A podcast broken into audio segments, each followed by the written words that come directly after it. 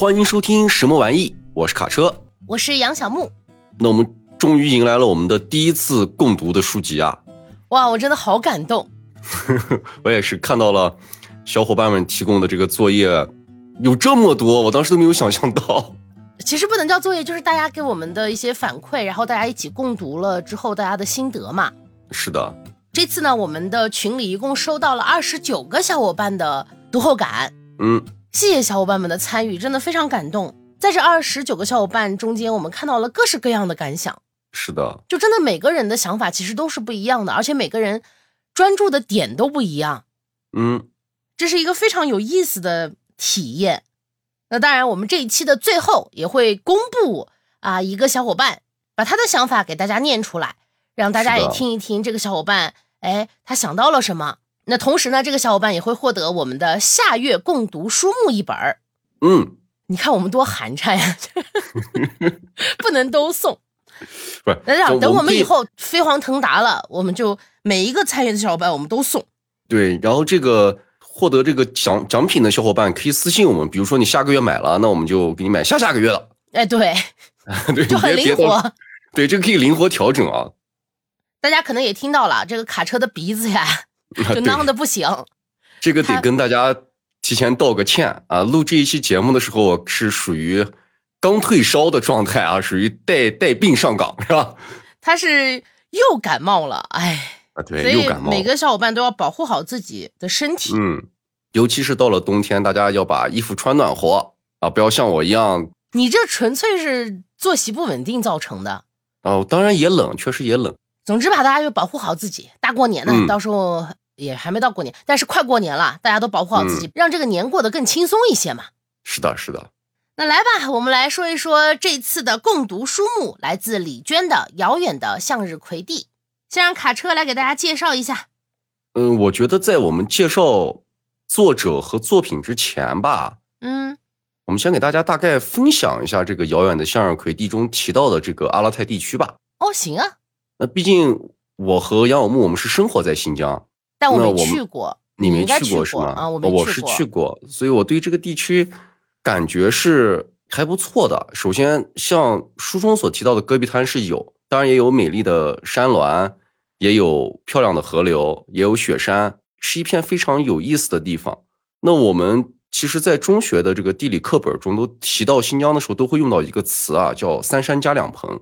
那这里的三山指的就是最北边的阿勒泰山，然后南边的昆仑山和中间的天山山脉。两盆就是南边的塔里木盆地。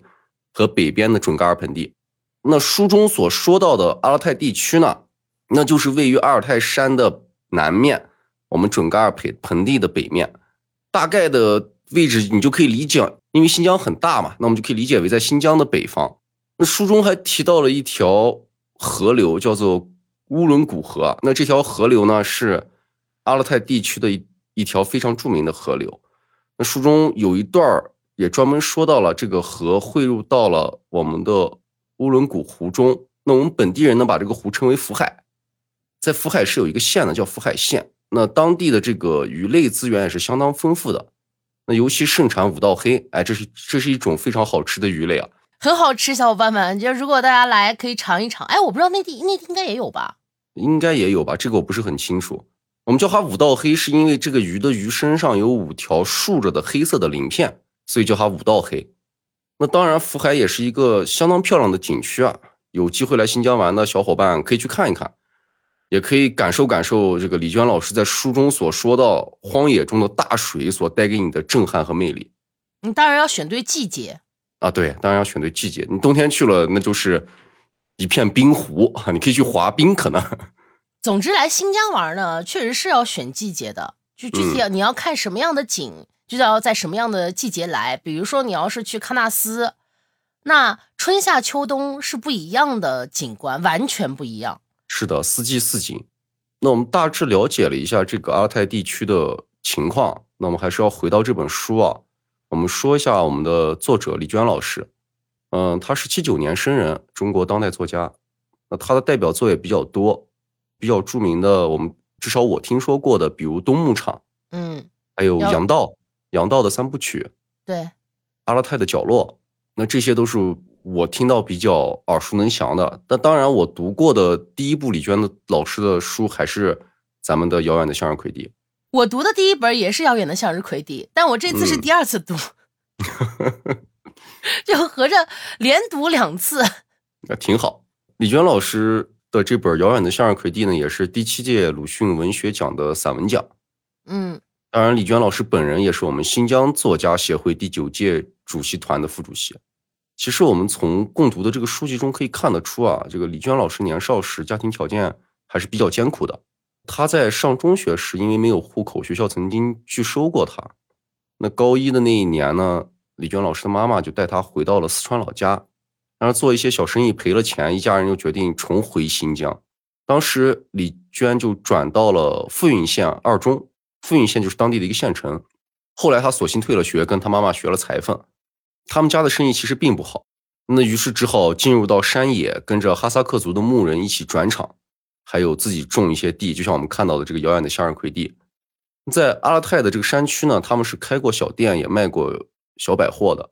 后来呢，李娟也曾来到乌鲁木齐打过工。在她将近二十岁的时候，她才开始真正的业余写作和投稿的相关工作。其实这个已经很厉害了，二十岁，我二十岁干啥呢？感觉我二十岁的时候只会写一些悲春伤秋的文字，就硬说愁的那种。我不知道有没有小伙伴在网上有没有看到过李娟老师的照片啊？就我一直觉得看李娟老师的照片，感觉她是一个特别开朗的人，她很快乐，他能带给我不能说人家长得快乐，这这种说是不对的，就他能让我看到他那种快乐，我也不知道为什么。如果小伙伴们刷抖音啊，其实有的时候是有机会刷到李娟老师直播的。嗯，啊，我就刷到过，还是最近的。啊，最近才开的直播啊。不不，他一直都有，之前会直播一些，比如说他呃和面呀、干家务的那个样子。哦，还有他不是嗯有在海南生活过吗？他在海南的生活我是没有刷到过的。但我最近刷他是在呃阿勒泰啊，他就是等于回到家的小区里。嗯，我刷到的那一天他在干嘛？你猜猜？他他他在干嘛？喂鸡吗？难道？没有，住的是小区。哦，他在遛猫。遛遛猫呀？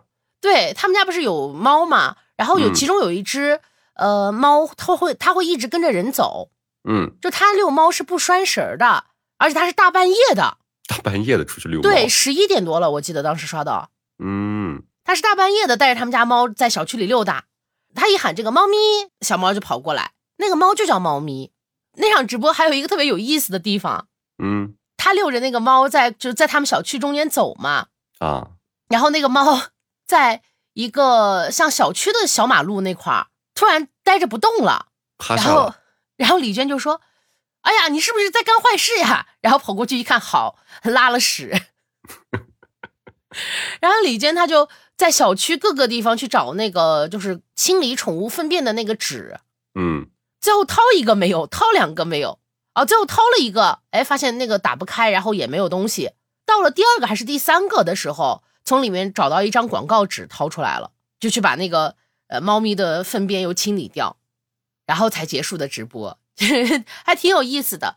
就是他给我的感觉倒是没有说像你感觉的他，我觉得他是一个那种很善于思考，然后内心有很多疑问的人。我是觉得他内心还是比较敏感、孤独的那一种，但这个孤独不是贬义词，在我的眼里是一个好的形容词。可是他表现出来的这种感觉是可以给人带来温温柔和平静的。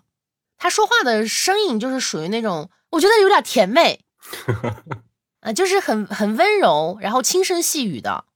我在看他的文字和在看他直播的这两者之间，能让我感觉到这个人的统一性。他是能给我带来那种平静和治愈感的人，不论是他的直播还是他的文字。那抓紧时间，赶快说一下这个《遥远的向日葵地》这本书吧。首先，这是一部散文。嗯，那当时我会以为散文都是那样短篇的，一个一个。其实书中也确实是啊，但是他的这个散文又有一定的连贯性。他以一种连贯的叙事的过程，向你讲述了以李娟为作为第一人称来说，他们一家在这个乌伦古河南岸。种植向日葵的经历，那在这个整个的种植过程中啊，我们看到李娟的母亲、她的外婆、他的叔叔以及其他周边人的质朴和勤劳。当然了，我们也能看到他们家饲养的很多很多的小动物。嗯，那这些动物其实，在某种程度上，在这本书中给我们带来了很多的欢乐。那在这个荒漠开垦的百亩的向日葵地里呢，我们也看到了一些野生动物，比如说什么鹅喉羚呀这样的动物，会把他们的向日葵当做美食来啃咬。那他们一家也经历过了补种、干旱，到最后的收获。他记录了这种完全远离城市气息的农耕的这种生活状态。那在整个耕种过程中呢，李娟以这种比较随性的记录，展现了她自己的亲身经历和她记忆里的一些过程。我们也能看到她对家庭、她对自然，以及她对阿勒泰这片土地的一些感情。其实整本书主要就是讲了他们家。种向日葵的这一茬的经历，发生在这几年的经历吧，三年之间。嗯，其实我觉得重点的也就只有两年嘛。对，而且李娟的文字是带有很强的灵性的，有的时候真的有些上老天爷赏饭吃的那种灵气，就他不是说你刻意练习就能练习出来的这种。嗯，他非常善于发现大自然和世界以及自我之间的关系，包括一些形容。一些比喻都用的非常巧妙，我觉得这本书啊，就是如果说你很喜欢写作，那它是有很多可以让你学习到的地方的。最开始我们在探讨今年的共读书目的时候，我们为什么第一本要选这一本？首先肯定是因为要过年了嘛，嗯，开年就不想让大家太丧气。那那这一本书总体来说，它不是一个丧气的书，虽然里面也有一些泪点，对，但是也有欢乐在里面。而且这本书整体来说阅读起来不是很费劲，因为它分的章节很短嘛。即使按章节截取下来一张一张一张的来看，你把你的时间分开碎片化的话，其实这本书读起来并不是很困难，至少我是这么认为的。它在散文里面是非常非常好读的，为什么呢？因为因为这一本散文集其实它不只是抒情，它里面还夹杂了很多很多的事件，你完全可以把它当成一个小说看。对。它是有连贯性的，而且它记录的这种生活，我不知道小伙伴们是怎么样，至少至少对我个人而言是我不怎么经历过的这种完全陌生的一个世界的样貌，它只带给我了曾经的熟悉感，但与我近些年来的生活状态完全不一样。我是完全陌生的，因为我就属于那种五谷不太分的人，就很没见识的这种。啊，刚才说为什么选这本书？对我还要补充一点，就是我个人是非常喜欢向日葵的。啊，说喜欢这种花呀？就这种植物啊，长这么大也收过很多花，每次收我都很尴尬。这个该怎么说呢？我是很不喜欢玫瑰的，我也不知道为啥。我喜欢那种就是那种小小的小野花，嗯，或者如果能让我说上名字，我就喜欢向阳花或者是向日葵。因为我觉得这个生物给我了一种很蓬勃的感觉，朝气满满的那种。呃，可以这么说，就是它有很强的生命力。嗯，之前我在直播的时候跟小伙伴们聊天的时候，我才突然发现我喜欢的类型是什么样，可能是一样的。我原来只能说啊，我可能喜欢壮一点或者胖一点的男孩子，或者是怎么样的。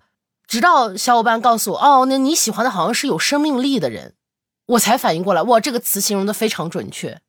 嗯，向日葵给我的感觉也是，就是这种生命力的体现。所以为什么选这本书？还有一个是因为它的封面，这本书的封面也是那种红红的、绿绿的，就是有一种你说春天吧，反正就是一种朝阳的感觉。所以我觉得这本书的寓意很好，放在开年第一本就非常完美。我是看到这个封面，我让我的第一感觉没看出来啥，你知道吗？它因为它有点那种。哎呀，油画嘛，啥我也说不上的那种风格。哎，我也分说不清，可能是油画，可能是水彩，有氛围感。但是你要让我看他画了个啥，我只能看出来画了画了条小狗，剩下的我完全看不出来。但它整体是暖色调的，这个你应该看得出来吧？啊，这个是这个是我能看出来那个呃偏红色的这种天空是吧？对，它带来的是一点也不丧的那种感觉。其实书中他也没有展现出太多这种沮丧或者悲伤的情绪。对，尽管他们家生活的其实真的很苦，是的，那我刚才也提到了，其实这本书给我带来了一点曾经的那种熟悉的感觉。嗯，是因为我小时候大概有一周的时间吧，曾在北疆的一个非常小的村落里待过一段时间，就待了一周的时间。是不是你在那个铁轨那块儿？对，那个、哦那那那个小站叫小土孤立，我都不知道现在那一站还在不在了。对，你在之前的节目中提到过。对，因为在那个地方确实是属于像李娟他们那个蒙古包或者他们那个土坑里的那种孤岛的感觉，确实是什么都没有。真的生活在这种地方，不借助你从外界带来的任何所谓先进的工具，你就像当地人一样去融入到那种生活里，你会感觉自己面对自然、面对大地、面对周边一切的状态下，你能做的最多的事情叫消磨时间。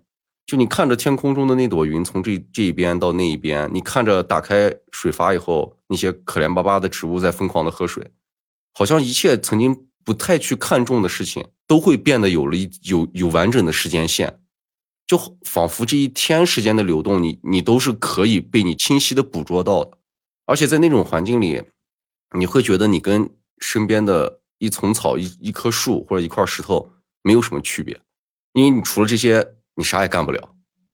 就那种孤独感，不是你与这个世界格格不入，而是你就是这个世界的一份子。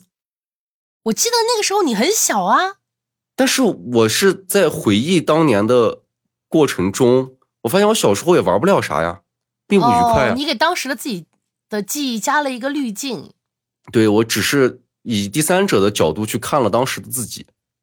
反正我跟地有关联的，其实也就是小时候，哎，去亲戚家玩儿，住过一段时间，然后后面就是学校劳动，摘棉花，去过一段时间。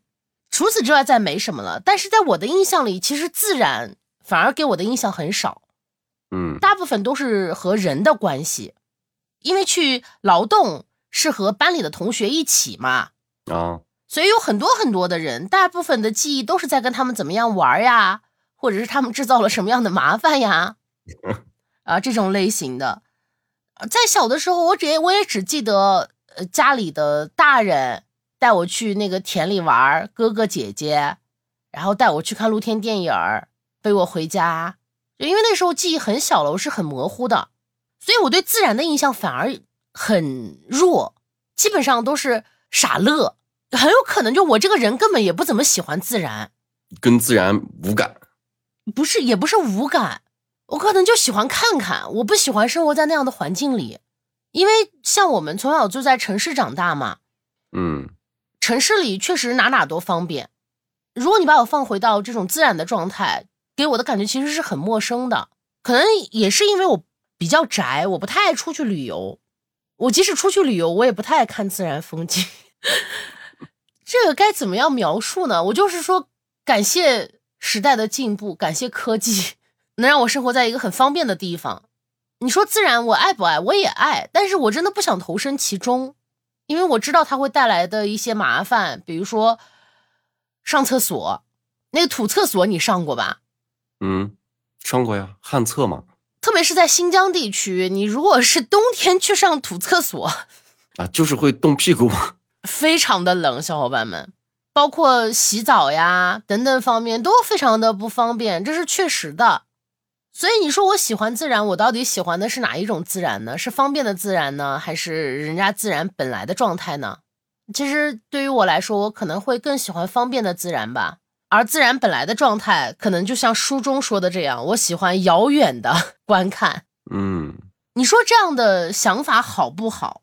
其实他很难去辨别，因为有些人他就是很向往自然，包括之前有一些电影啊、纪录片呀，或者包括呃我认识的人，也有一部分他非常喜欢投身到这种自然的环境中去。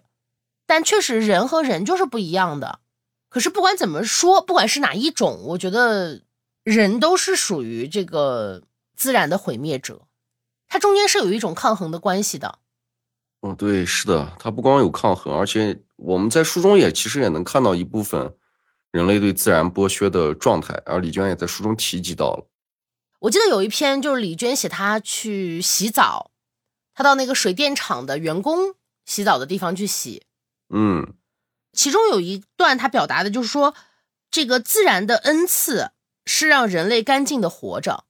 他那句是陈述句，在我通篇看下来之后，我觉得这一句陈述句的背后是有一个问号的，因为其实在这中间写到了很多，就是人类去为了自己的生活，为了自己的利益，去抢夺大自然其他的资源，包括这个种油葵，包括种向日葵。他也说到是非常毁地利的一件事情。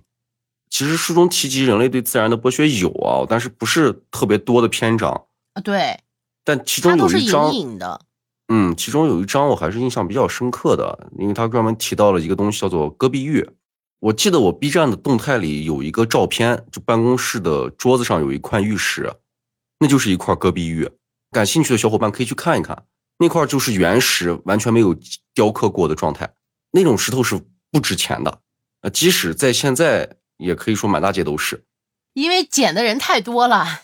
有很多人，就像我，我家里也有亲戚属于沉迷捡石头的那种状态，每年都组着团儿啊，开车深入到那种戈壁的深处，嗯，要去专门去捡捡玉。那对于他们这种爱好者来说吧，就戈壁玉都是不要的。那书中，反正我是记得李娟老师提及什么种地和挖戈壁玉都是剥削时，他说到一个用挖机，一个用化肥。人们不断的压榨大地的资源，这也是人们贪婪逐利的表现。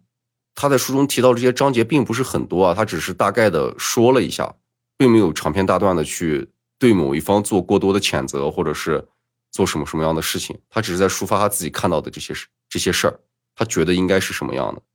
我觉得这种沉重的话题咱就先放一放，咱聊点开心的。好，那我先说说书中让我哭的地方吧，好不好？行。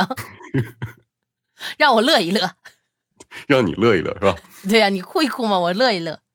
真的是书中他写到的亲情的相关的有一些片段，确实让我很不争气的眼泪又流了出来。你外婆的是吗？嗯，还有母亲的也有。其实他母亲在书中的这种有点彪悍又有点坚韧的形象是蛮吸引人的。他妈真的笑死我了。他妈的有些形象让你看着。不像个母亲，像像个山寨女女土匪的那种感觉啊？是吗？对，又让我有点那种就是女悍匪的那种感觉。但是有一章中他妈说到的这个给他带那个松树树干的那个事儿，嗯，确实是让我感动到流眼泪。就当他描述的那个，对，当他描述到他的母亲在风雪之中倒了三次车，给他带来了那个树干，当时那个李娟本人也感到非常的震惊啊。那他母亲的话，其实第一下是让我鼻子一酸。他特别骄傲的说，用了几个词儿。他说：“看细吧，看长吧，又细又长又直。”母亲觉得这么好的东西完全配得上城里人。就这几个词儿用的那么的干净，那么的单纯，但是又把母亲那种觉得这个东西好的状态表现的特别的直白，就直接他不跟你绕弯子。母亲就觉得这个东西细，这个东西长，这个东西直，又细又长又直，就是好。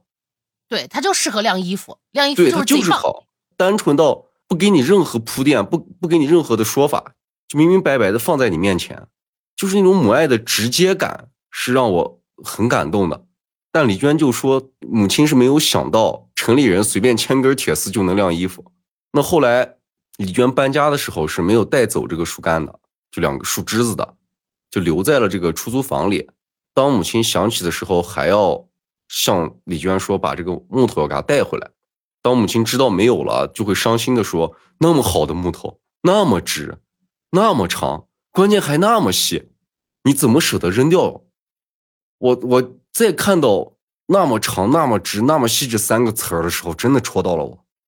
就母亲认为的那种单纯的美好，是那么的干净。就直到这个树干不在了，这种单纯和干净的情感依然保持在这三个词、三个字眼里面。就这种平凡中的感情是非常催我泪的。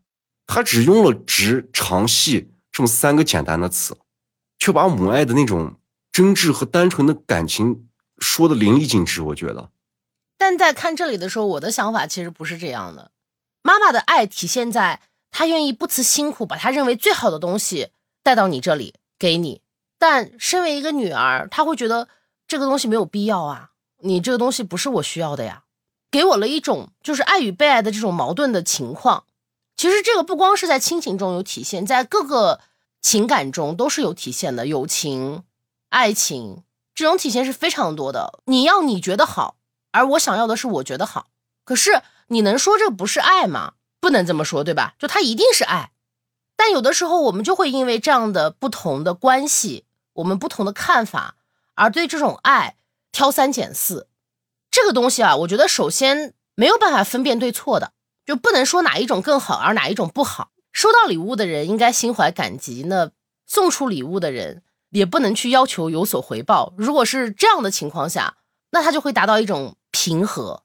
但如果不是这样的情况，就会造成很多的矛盾。比如说很多年前大家都说啊，你妈觉得你冷，那么在那个时候我们其实是感知不到的。但是随着情况的变化，我们自己可以感知到啥时候冷了，啥时候需要穿这个秋裤了。就很多的爱，它是不不发生在一种时间线上的，有的时候其实挺遗憾的，就是想要那种发生在同一时间线上的恰当的爱，真的是非常难。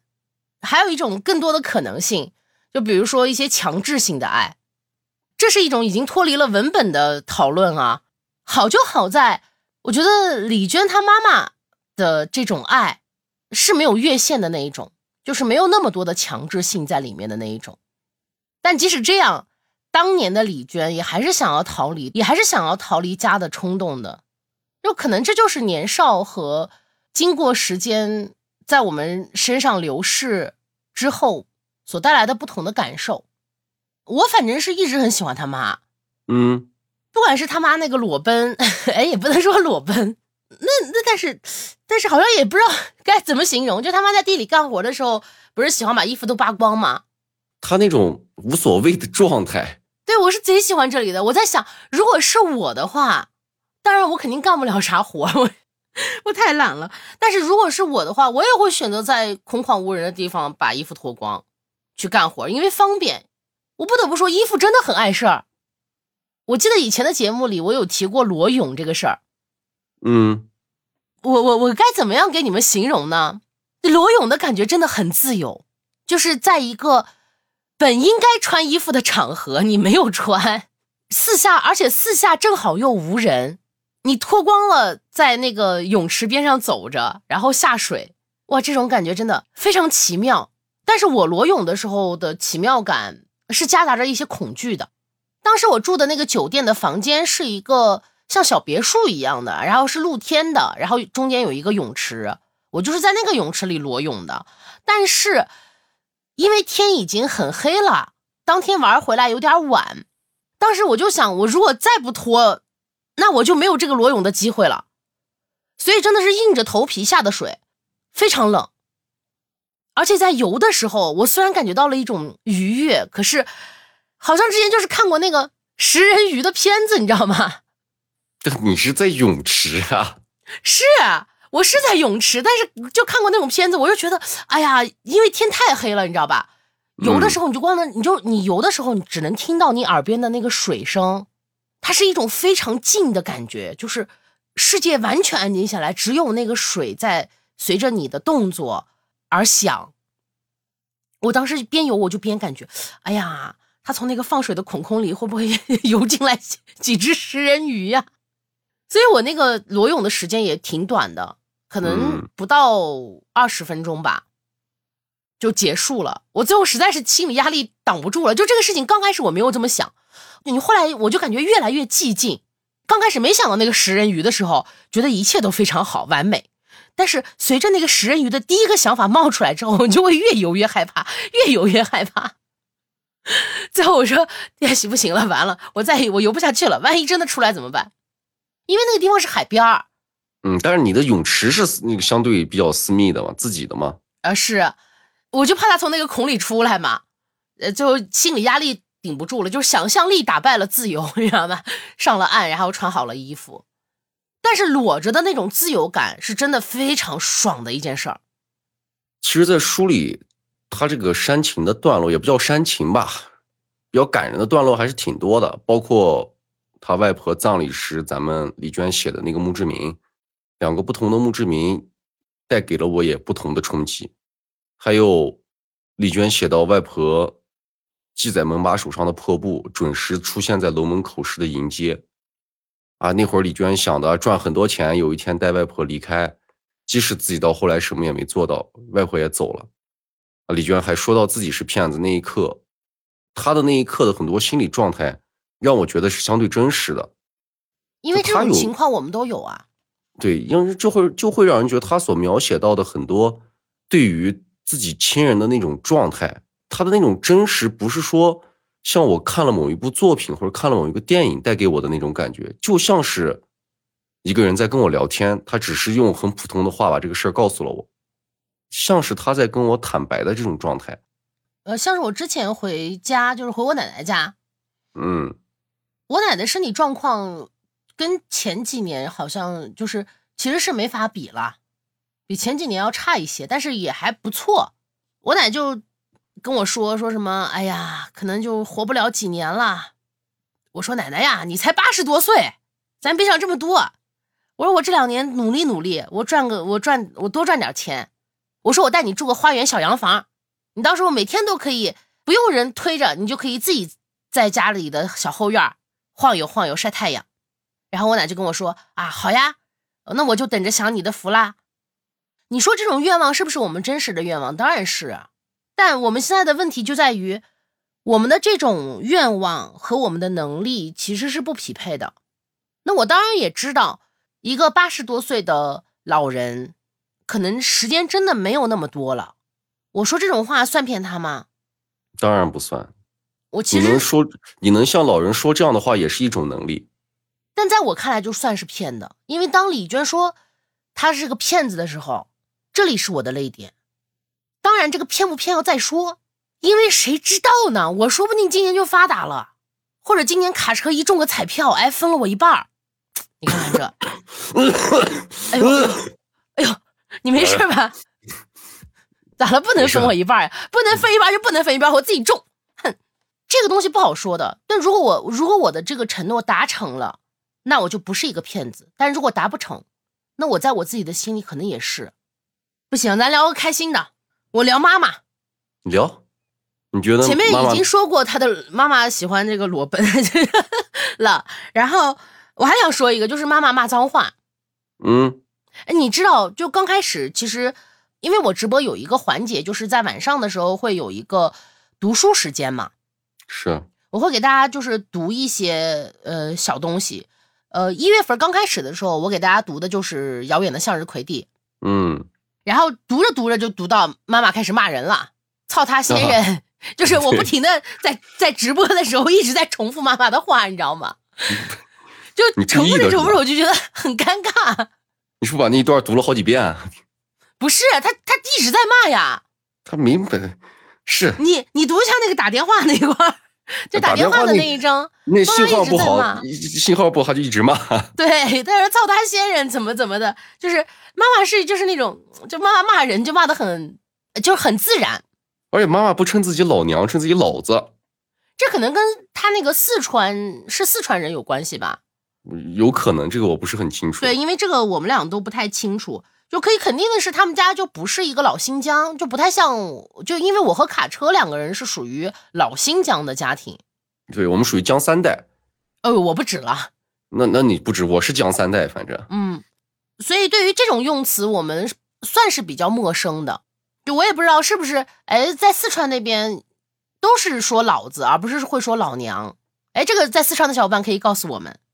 就总之，妈妈是一个让我觉得很有魅力的人。嗯。刚柔并济，刚柔并济。其次就是他们家的动物。哦，他们家养了好多好多动物。我印象最深刻的动物是在最后才出现的。你暴打那些别的动物的猫是吧？对。你猫好厉害呀！我家其实也养过一只战斗猫。战斗猫。我小时候是住平房的。啊。也养过一只狸花猫。因为那时候其实是不讲究什么养宠物的那些，不像现在一样，我们会讲究很多的细节呀、营养呀等等之类的。对，那会儿不管。那时候白天就是撒开了在院子里跑着的。嗯。那只小狸花，你知道它才一岁，它有多萌，你知道吗？它堵到那个车库的老鼠洞旁边，嗯，一天的时间把那家老鼠干没了，它逮回来九只，都这么厉害的，哇，贼牛！而且它也不吃，它逮住了就叼回房子里开始拨拉它，嗯，一动你动我扇你一耳光，你动我扇你耳光，而且窜树窜的也贼高。但那只猫最后，呃，是因为有一个当兵的哥哥，我记得当时想要，我爸就给人家了。但那只猫真的在我印象里，是我养过所有动物里面最强悍的一只。在看李娟写这个战斗猫的时候。嗯，我一下就想起了那只猫。我说，哎，他俩打的话，谁和谁更厉害呢？我我感觉可能还是得是李娟他们家的这个战斗猫更厉害一些。他家这个能打牛的呀，这个战斗力有点爆表，好像有种天不怕地不怕的感觉。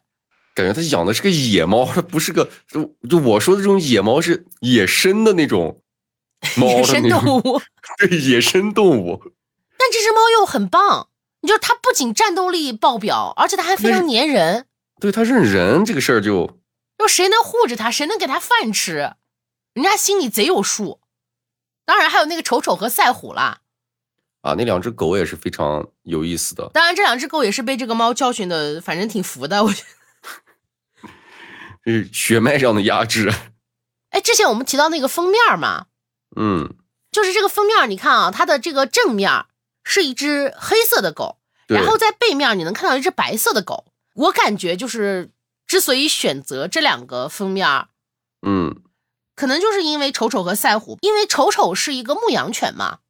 对，丑丑是黑色的狗，它放在了这个封面的正面，然后赛虎是一个有点像串串的小金巴，反正是个小型犬。对，有点像是白色的，然后感觉就放在了这个封面的底封上。那这两个狗的性格也是差异比较大的，不光体型上。你知道我印象里有一章讲到洗澡的事儿，说赛虎是白狗，但是它特别不喜欢洗澡，就很脏，因为它可能是个母狗，它身上的那个小奶头啊就黑黑的，像黑豆子一样。有一天，那个赛赛虎躺在外面晒太阳，有个鸡就鬼鬼祟祟的过来去叨它的奶头，结果魏娟说，那赛虎的那一声惨叫让他终身难忘。让这给我笑坏了。我没有听过这种声音，就是无法想象。但是，但我觉得，如果放在今天，如果他拍成短视频，一定火。丑丑就是那种贼爱洗澡，寒冬腊月都要跳河里去洗澡的狗。哎，丑丑的事情有点多呢，他还喜欢偷鞋。哦，他偷鞋真的把全村的鞋都偷了，把全水电站的鞋都偷了。有有没有点像？有没有让你想起点什么？偷鞋会让我想起什么？咱们去年看过一本乙一的书。哦，那个《夏日烟火和我的尸体》里面那个狗也偷鞋，对，里面那个狗也偷鞋，就也把鞋堆积如山，藏在一个地方。哎，他们家的动物，哎呀，真的是，他家的鸭子不会游泳，我就很奇怪。冬天他不是也说了吗？那个鸭子是因为养的太肥了，它才不去游的。放水里沉下去了，真把我笑坏了。哎呀，他妈还给鸡做衣服，是我真没有想象到的。哦，这个地方也挺震惊我的。对，就我只听过给小猫、小狗做衣服，嗯，我完全没有听过给鸡做衣服。就整个这一块的过程，都会让人觉得这些动物跟他们整个这个家庭的这个关系哦，就有一种奇怪的契合点。就你要我正常的理解，我们家如果养了这么多动物，在农村那可能是除了狗以外，可能都是拿来吃的，但感觉在他们家不是这样子的。哎，也吃，你忘了他杀。他杀鸭子的那一段那是，但是不是那种大批量的吃啊？对，就感觉它的这个陪伴效应可能要大于它作为食物的这个这个属性。嗯，说到陪伴，我就想到就是其实也是写他外婆的那一段嗯，就是外婆不是其实感觉一直在等待嘛，一直很孤独嘛。是的，在这个书里面，他有写到说外婆没有同路人了。嗯，就那块让我会觉得。有点像我自己的心境，呃，倒不是说那么的无助和孤独吧，可能主要还是因为我失去了我最好的朋友。虽然我还有卡车呀，啊等等，现实中或者是在网络上的好朋友，但是他们都无法跟他相比，就无法相提并论的那一种失去的同路人。然后还有包括呃，像我奶奶，我爷爷不是前两年去世了吗？就是我奶奶的这个状况让我感觉到不如从前了，也是因为我爷爷去世之后他的变化。我爷爷是一个很会讲情话的人，所以没事儿都哄得我奶挺开心。但是我奶生的这些儿子吧，嘴都不是那么甜，不太会说情话，不像我爷爷那么浪漫，所以就感觉我奶这种孤独，她的这种没有没有同路人的感觉，是让我能在我奶奶身上看到的。那其实书中还有一块是让我笑出了声的，嗯，而且这一块是让我那种笑完以后觉得自己功德减一的感觉。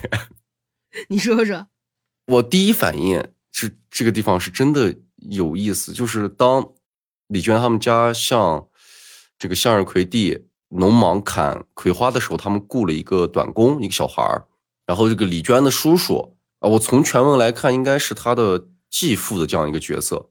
你就他妈妈的对象，对他妈妈的对象，然后跟这个孩子有一段关于姚明的对话，哦，十分有趣。对，那里也挺好笑的。书中是这么说的：午休时，他一边玩耍钥匙串，一边跟我叔闲聊。钥匙串上挂着张塑料卡片，镶着明星照片。我叔叔问：“这人谁啊？你哥？”那孩子连忙说：“这是姚明。”满脸的崇拜。我叔叔又问。会砍葵花吗？对方连忙解释，他是打球的，可厉害了。有啥厉害的？他个子有两米二。叔叔连忙说：“那你给他打电话过来干活，我们一天给八十块。”对，当时看完这给我笑坏了。后来笑完，我觉得功德减一，就为啥？这是一种信息差的不对等。就他们身处的地方几乎没有你，你从文中可以看到他们所处的，不管是之前的地。地坑的蒙古包还是搬到了水电站旁边，他们几乎没有获得外来信息的方式，那就是守着那一片地，那似乎不知道一个篮球明星也毫不为过。他们会有这种信息的不对等，但这种信息的不对等不应该是我拿去嘲笑他的一种行为。如果他有件事，他嘲笑呀，但他给我带来的这个笑就很奇怪，所以我为啥说功德减一呢？就是我不该笑，我觉得我不应该笑。哦，你觉得你这样是对人家的歧视？对，如果说我是那个孩子在他对面，我可能不会笑出声。但如果我作为一个旁观者，我可能是因为双方的情况我都了解，所以我才会笑出声。那我觉得你想多了，不存在功德减一，因为我们不知道的事情多了，被笑了就被笑了，不知道有啥好被嘲笑的。这个就我们这个人就属于单纯的乐，不属于嘲笑。就嘲笑和这个，我觉得还是有区别的。你放心，你功德还在呢。没事，我已经减一了，因为我那天敲了一个小木鱼，把它敲回来了。行吧。其实书中有一个地方是让我觉得有点吓人的。吓人？对，让我有点产生稍微有点恐惧。啊？就他们讲到他们拿蜜蜂授粉的那一段。啊。就他提及到那个蜜蜂满天都是嗡嗡嗡的那种感觉，我我我觉得好吓人啊！密集恐惧症的那种。而且我会我我会有疑问啊，因为我没有经历过，我不知道在这样的环境下，你即使你你可能不是养蜂人，你就是守在你自己田边的这种，那会不会被蜜蜂蛰呀，或者是受到蜜蜂伤害？我觉得多少应该是会吧，因为我有一次就被蜜蜂蛰了，我和蜜蜂大战一场，结果回来肿了个大包。那你为啥要跟他大战一场呢？他来叮我呀！他一般不会叮你的呀。那谁知道他为啥非要来叮我呢？然后我就打他，他在他就在我那个胳膊肘内侧的那个部分咬了一口，回来肿了个超大的包。而且书中说的是那种满天都是蜜蜂的嗡嗡声音，是铺天盖地的感觉，我都不敢想，那那得是多大的阵仗。就如果你主要还是恐惧那种，就你要看到那种黑压压的一片的东西这样飞过来，还带着还带着动静儿，嗯。我觉得是很很吓人的一种感觉，哎，你不说我没有感觉，你知道吗？我本来没觉得可怕，这你一说，我突然想到我看过一个电影儿，啥电影？叫食人蜂，怎么老食人啊？你要不就食人鱼，要不就食人蜂，那个可可怕了。你回头不然你看看，加深点印象。那我们俩分享的这个部分的最后，就给大家分享书中的一个段落吧，各自。那我在开始的时候跟大家介绍了一下我们阿勒泰地区，那我要分享的这一段就关于乌伦古湖。李娟在书中是这么写的：所有时刻里，所有远方的所有羚羊，都成群结队奔跑在去向它的途中；所有乌鸦静静栖停河中央的矮树上；所有水獭在河湾处的浅水里探头张望。它始于东部的冰川，终于西面的巨湖，那就是乌伦古湖，远古之海的最后一滴。它的平静与宽广，与亿万年前的平静与宽广毫无区别。那我来一段嗯，我其实本来想选，嗯，我的无知和无能中的一段的，但是那一段其实有点丧。我想了想，我给大家分享散步那一篇的这一段吧。这段是这样的啊，我做了个梦，梦见。我们人在月光下散步，这回都到齐了，鸭子也一摇一摆跟在后面。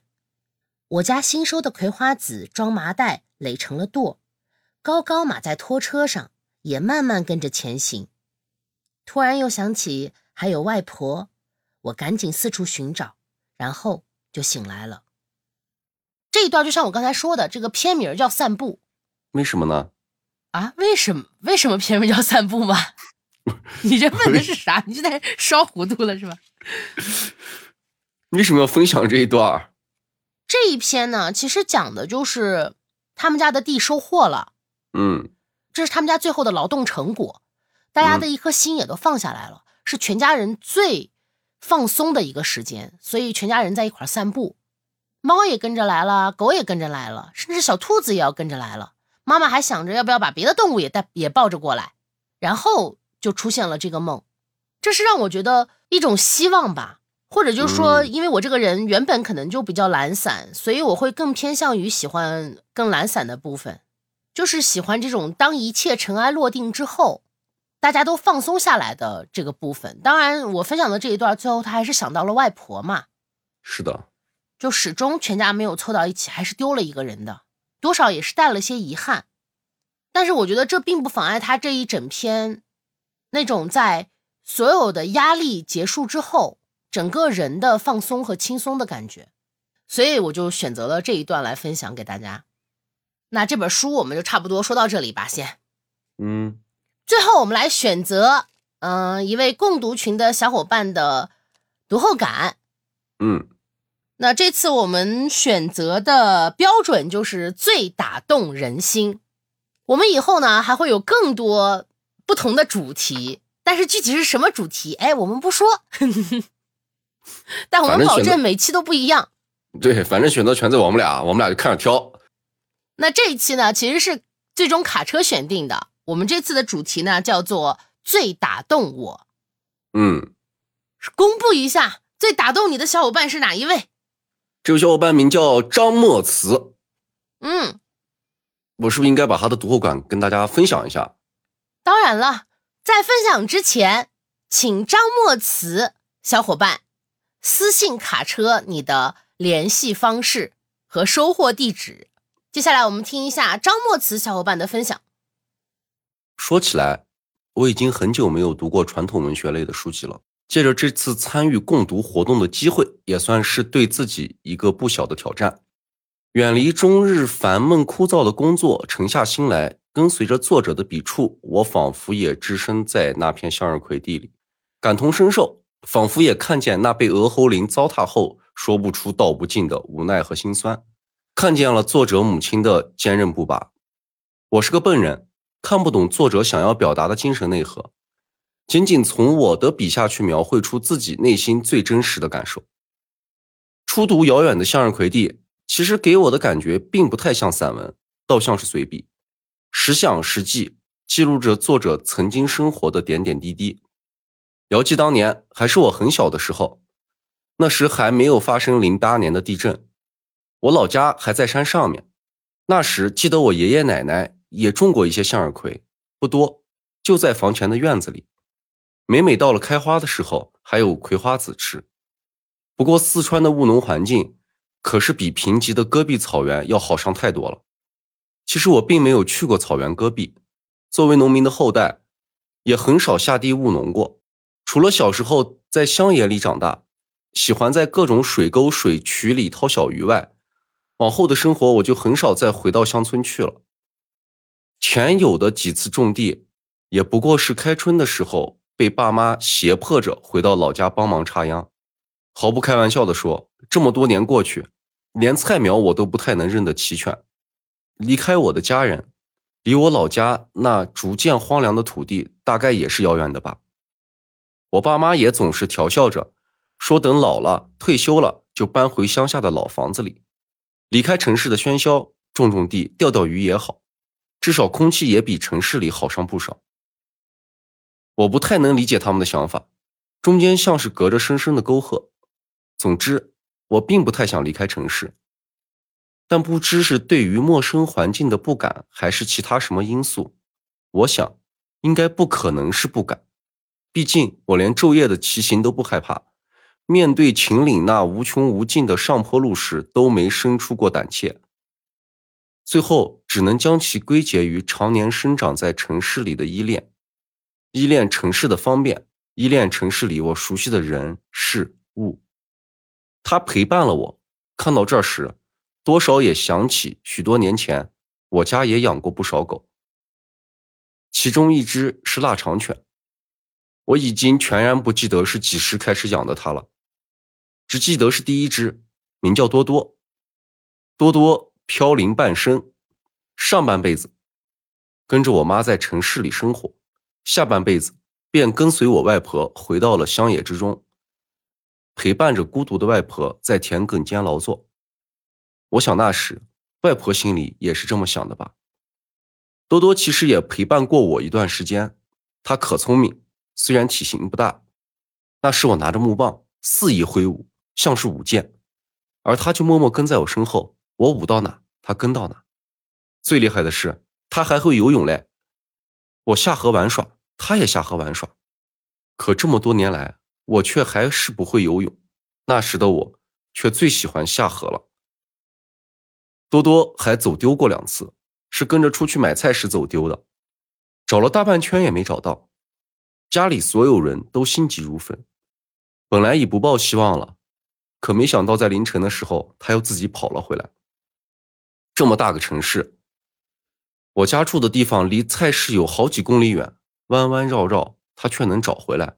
他确实聪明极了。说起大汉，我就更没有接触过了。我生长在四川，但也并不算是四川很偏远的地方，物产也算是富足。加上我跟随父母在城市里生活，也就只有逢年过节回家时，才会听见家里长辈或者同村父老乡亲的埋怨，埋怨今年收成不好之类的。可说来也惭愧，我却并没有什么实质的感受。说了这么多。其实没有说到我的具体感受，我只觉着作者以及作者父母都有颇天大的毅力，也勇于面对。饶作是我，虽是我，也不是什么娇生惯养长大的孩子，但如若是我，肯定是无法坚持到葵花一簇簇被砍落在地时丰收的喜悦了。毕竟放弃对于我来说是何其的简单，简单到单单两个字，甚至不用吐出口。只需在心中默念，便仓皇的结束了。就像我无数次想要写一些东西，但却好似得了那阿尔兹海默一般，数次无法组织起语言，抬笔又落笔，仍旧是空荡荡一片。我只觉着，跟随着作者的笔记，我仿佛自己置身在那田野间，仿佛回到了我家人朋友身边，跟他们的点点滴滴都在我眼前浮现。话说到此，其实我也不知这是否还是一篇心得或是读后感。如若算不上，那便当做是我的随记吧。这就是我们张墨慈小伙伴本次一月共读《遥远的向日葵地》带给我们的阅读体验。在他的描述中，我们能看到他童年时在村里真实而且真挚的那种感情。都是一些简简单单的生活琐事，但也能展现出他对家乡对自己乡村生活的那种热爱和回忆。书中作者李娟记录了他们生活的点点滴滴，那张默慈小伙伴向我们描述了他小时候的点点滴滴。这种真实感的契合是让我非常感动的。